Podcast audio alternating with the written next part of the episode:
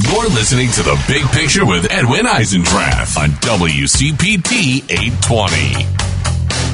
Okay, we are back, and as I said, I'm going to turn um, to David uh, David DeWitt, who is the editor in chief of the Ohio Capital Journal, who uh, has joined us from time to time to understand what's going on in that state. Hi, David. Hey, Edwin. Thanks for having me.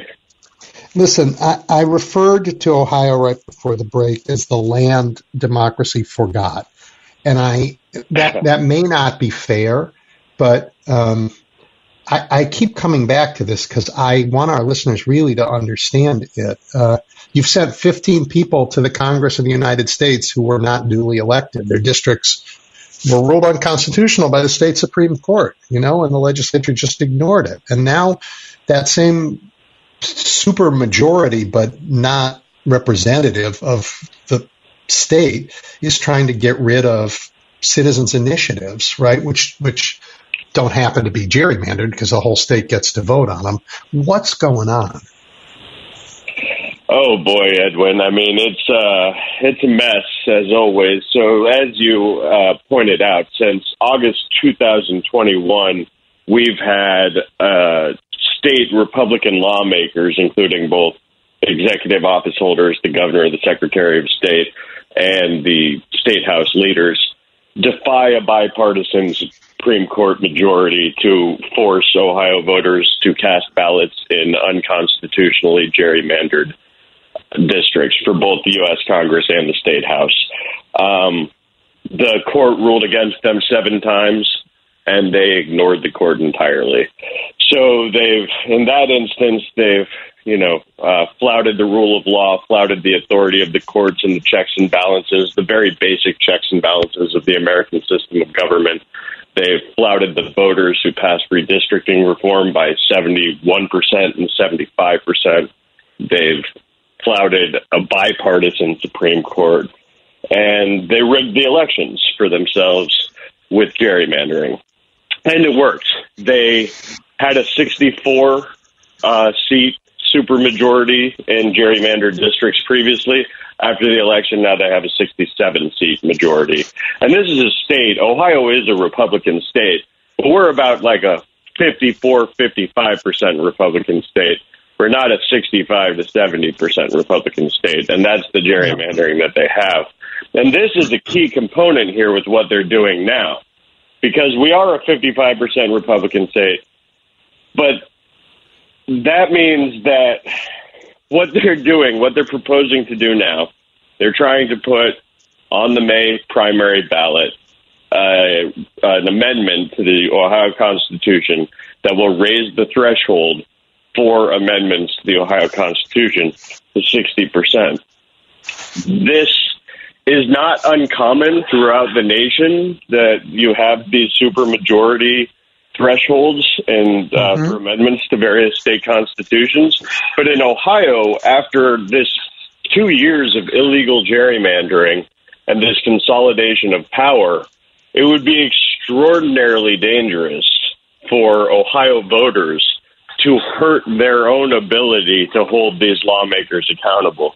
I mean, what we've seen here is these Republicans standing athwart democracy, athwart history, and even athwart Teddy Roosevelt, who spoke at the 1912 Ohio Convention that installed these citizen initiatives, referendums, and amendment uh, powers of democracy. And now Republicans, they control every statewide administrative office, governor, secretary of state, attorney general, auditor, and treasurer, as well as both the Ohio House and the Ohio Senate under super, gerrymandered supermajorities and a majority on the Ohio Supreme Court. I mean, with these lawmakers continuing to create extremist laws that polls show strong majorities of Ohioans don't want, for voters to relinquish their own last remaining check, the power of a popular majority of voters themselves, I mean, it would be insane. But that is what they're asking voters to do as they try to shore up whatever last remaining pieces of power they don't have a stranglehold on. So you're seeing them go after voters.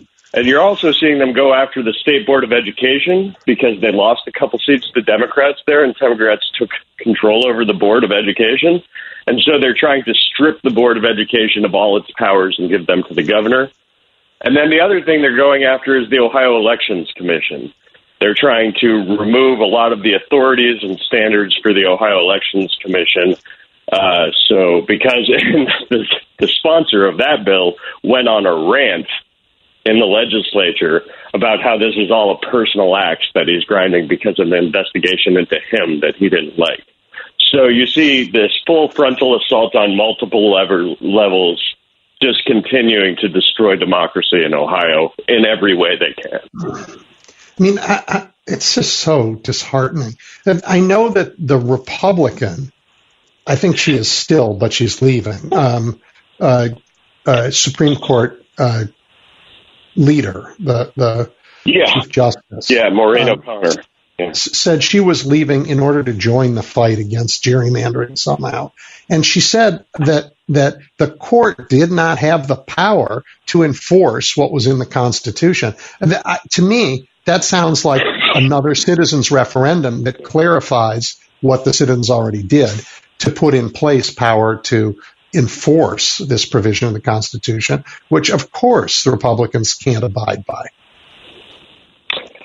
Oh, right, right. They can't stand by and let, you know, the citizens assert their right to have fair districts because that would ruin their gerrymandering. And then they wouldn't be able to pass their extremist laws that they've promised to extremist groups um, who fund their When do the when do the but, citizens of your state when when is the pain so great that they rise up? Because they're you know, you're gonna have all the anti choice stuff. You already have uh, because no one's accountable, you have this crazy corruption, whether it's through, you know, this ridiculous uh, uh, fake charter school thing that has been one of the biggest scandals in the country in your state, or you know, my whole life there's been uh, pu- public utility corruption in Ohio. I mean, the quality of life in your state goes down the competitiveness of your state for things like um, uh,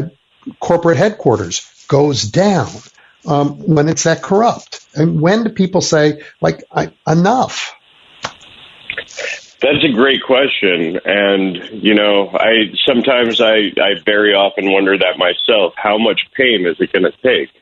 How much suffering is it going to take before people decide that they shouldn't just be voting blindly for party and they should be voting for the the things that impact their lives and make their lives better and stop this pain and suffering. Um, I want to go back to what you said about Maureen O'Connor. Uh, Maureen O'Connor is a lifelong Republican, a prominent Republican in Ohio, and she was part of the bipartisan majority that shot down the maps. Ohio Republicans wanted to impeach her for doing so, um, they talked about it openly. Secretary of State Frank LaRose even mentioned it on the campaign trail. And so what's happened since she's being forced out of retirement due to age. She has said that she wants to get in on the action of bringing a new citizen initiative to the ballot to fix gerrymandering because it wasn't fixed mm-hmm. this time. And mm-hmm. I think I think honestly, you need to kick the politicians out of the room and get an independent commission. Every study I've seen shows that while independent commissions aren't perfect, they do a heck of a lot better job than the politicians do when they're drawing maps. So I think yeah, that's what Ohio voters need to do.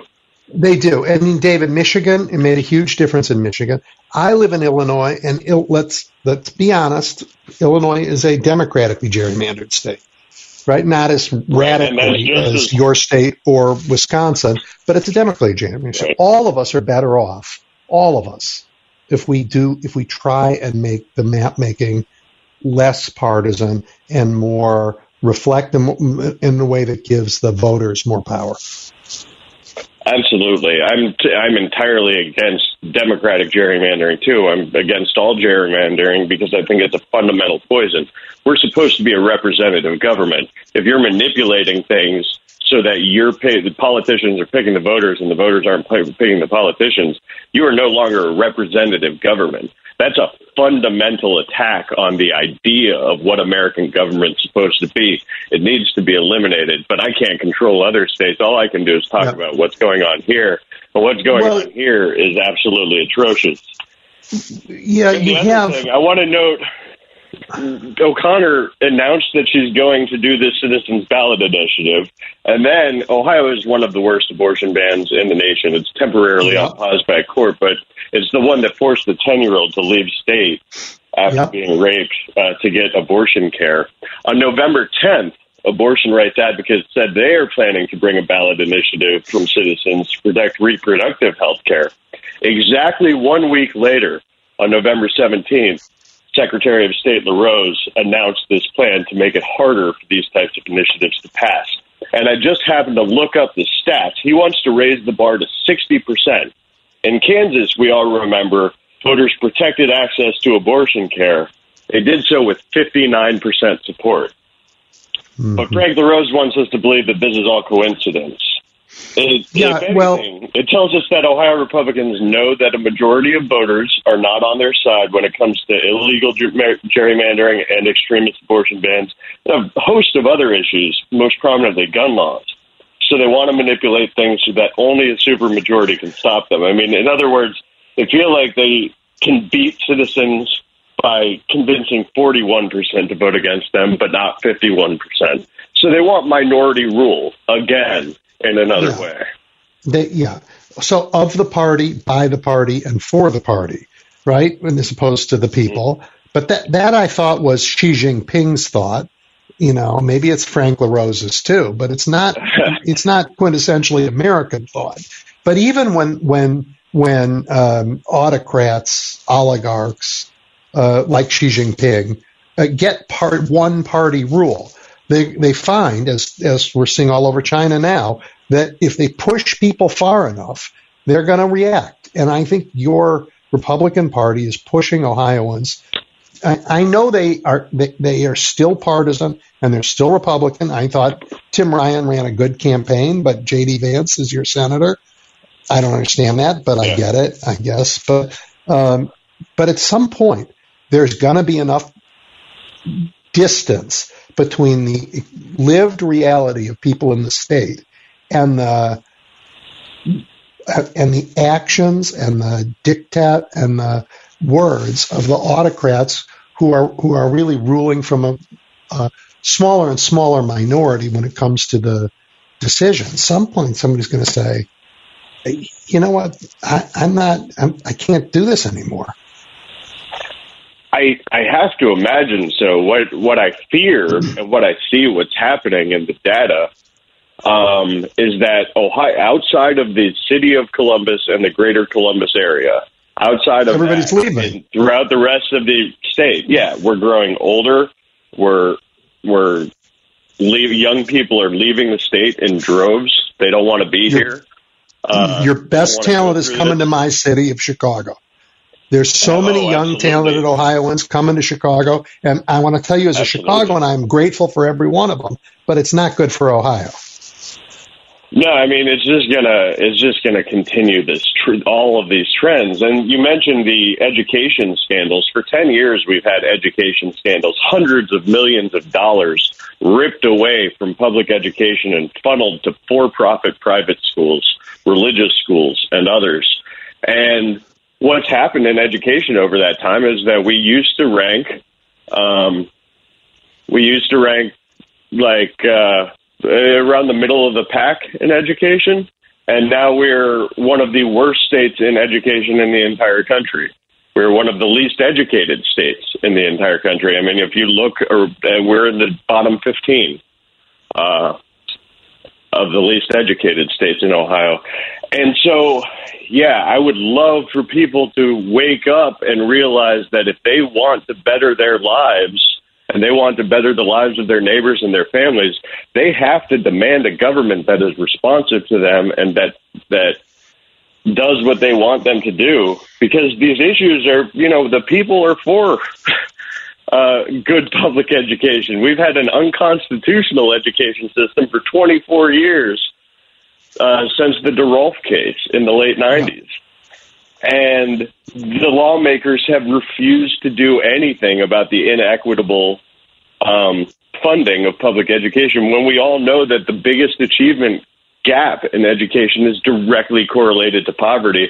And not only that, but we know the best practices to fix that early childhood reg- education, uh, before school care, after school extracurricular activities, giving students four, you know, three square meals a day, giving them well rounded education with arts and sports and everything else. We know how to fix this, but we refuse to invest in it.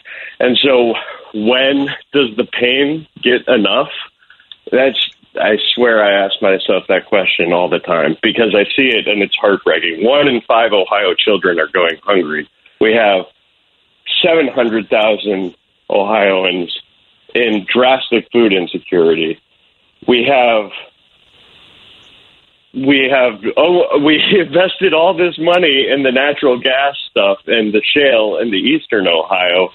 All of those counties that produced all this natural gas have lost jobs in the last 10 years instead of gaining all these jobs that everybody promised them.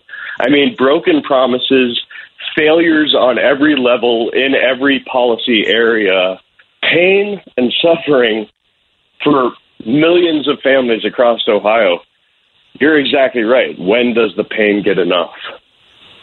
Well, I, or, or people leave, right? Which or people leave, uh, and and which the educated people do. are the people with means.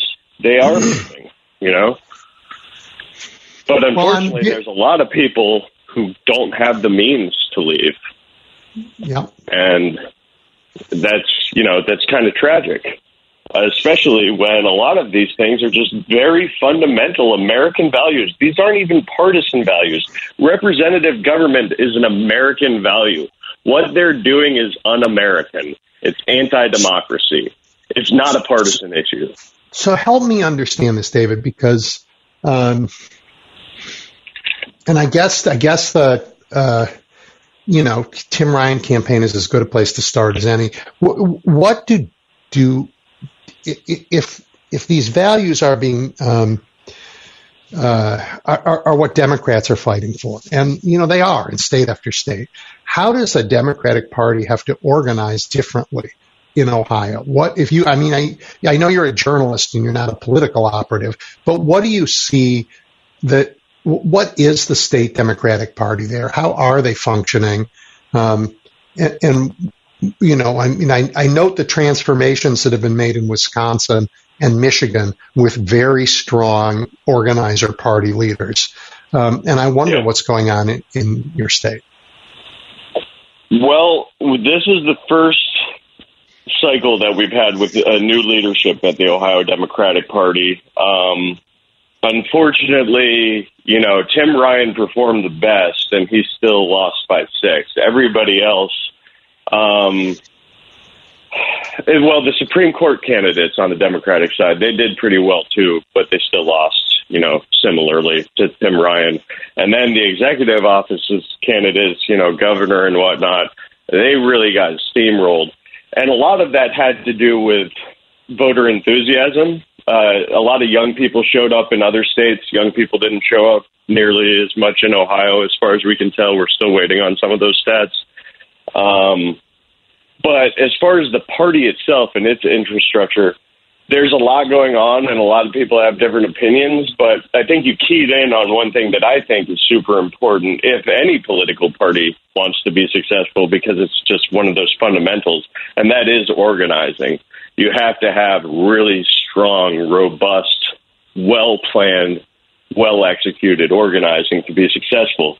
One of the problems that Ohio Democrats face is that in order to have that type of really strong, successful organizing, I mean, they need so much money. They need a ton of money. They need more money than Republicans to even come close to competing with Republicans. And that is kind of an impossible situation because the National Party has basically written Ohio off, so they're not sending any money and the unions aren't nearly as robust as they used to be, although they still do fund a significant portion. It's just not enough to compete with a lot of the pay to play special interest funding that Republicans have set up for themselves. So you kind of have this you know catch 22 situation where the only way to really be competitive is to have a ton of money and the only way to have a ton of money is to be competitive and they're kind of stuck with neither you know well i i uh, and, and that goes that really goes to a problem, I think, fundamentally. Aside from gerrymandering, I think campaign finance is one of the biggest poisons in American politics. The role of money, the fact that you can thank the United States Supreme Court for that. You can absolutely, absolutely. thank the U.S. Supreme Court for that. Yep. Um, well, look, I, I mean, I don't want to write Ohio off. I really don't. It's a beautiful state. It's filled with wonderful people, and they definitely deserve better governance than they're getting. But um, Democrats have to do their job there. But you know, I back when I was a very young person, you know, the, it was early in the in the civil rights movement uh, leading up to the Voting Rights Act, and there were several states in the country where there where there was obvious, appalling, uh, uh, disparate racist treatment going on. And they were in the South, and the, the freedom rides brought attention to those states. And the the anti-democratic, you know, I mean, the the uh, actions in those states led to the creation of the Voting Rights Act. Um, it may be that Ohio is a state that gives, if we if we let everybody know what's gone on there, as I say, the land that democracy forgot um, it may be it may be that you're the example that helps the country remember what it values and will give uh, us what we need to um, overcome the opposition of Republicans and of the United States Supreme Court to craft voting rights legislation that will finally make a difference. Yeah, I boy, you know, I. I mean, it's hard to want to be really, Mississippi in 1964, but when it comes to voting, Ohio's pretty close. But that national attention is key. You know, um, we really need it, and luckily, a couple people have done some really good stuff to highlight it. And I've I've talked to them as they researched Ohio. Jane Mayer from the New Yorker did a great piece this summer about the destruction of democracy in Ohio. Charlie Pierce from Esquire just wrote yesterday uh, about what's going on with this ballot initiative stuff in Ohio based on a mm-hmm. column that I wrote. And so we're starting to see a little bit of national attention, but we need a lot more. You're right to sound this alarm because this is the playbook. You know, Ohio could act stand as this is how one party asserts authoritarian power over everything. This is the playbook they follow, you know. And yeah, they tried in Wisconsin, but Democrats stopped yeah. them. Um, it's very right. close, and they're still trying, but but so far Democrats have held. But in Wisconsin, in, in Ohio, it uh, Ohio is an example of what the whole country could look like uh, should these autocrats prevail and be able to enforce, to enforce, to force upon all of us things that are not uh, that, that, don't protect minority rights, nor are they popular. It's uh, um, uh, it's an illegitimate kind of government and something that America mm, has not seen in a long time. Oh yeah, no, and it it puts me in mind, honestly, and I, I touched on this in my column, but I want to read this quote because um, Teddy Roosevelt was a Republican, you know, and in 1912 he he was running as a progressive candidate uh, against Woodrow Wilson and Taft. But he spoke at the Ohio Constitutional Convention about the importance of these citizen initiatives and referendum powers. And he said, Tell us what he said. a line that I think he said something that really captures it. He said, I believe in the initiative and the referendum, which should be used not to destroy representative government, but to correct it whenever it becomes misrepresentative. Here again, I'm concerned not with theories, but actual facts. In actual practice, it has been found in very many states that the legislative bodies have not been responsive to the popular will. Therefore, I believe that the state should provide the possibility of direct popular action in order to make good such legislative failures. Yeah. I mean, that whole line, especially that part about misrepresentation and not using initiatives to destroy representative government, but to hold it accountable, I think that puts in stark relief the exact issue that we're facing here. And really, it goes to the heart of what American, the American Republic is supposed to be all about, you know? Um, well, and, and right, so and because of gerrymandering, party, voters can't hold elected officials responsible because the districts are drawn so their votes don't matter. So it's only at the exactly. state level that you can do this, and that's why the, that's why uh, your your uh, your guy, Mr. LaRose, wants to get rid of this power because it is a challenge. It is another power center that differs from the autocratic one that gerrymandering has created. Exactly. Yes. And they want to consolidate the last piece. They want to rip away from citizens the last pieces of power that they have. And and keep in mind, like their arguments make no sense whatsoever.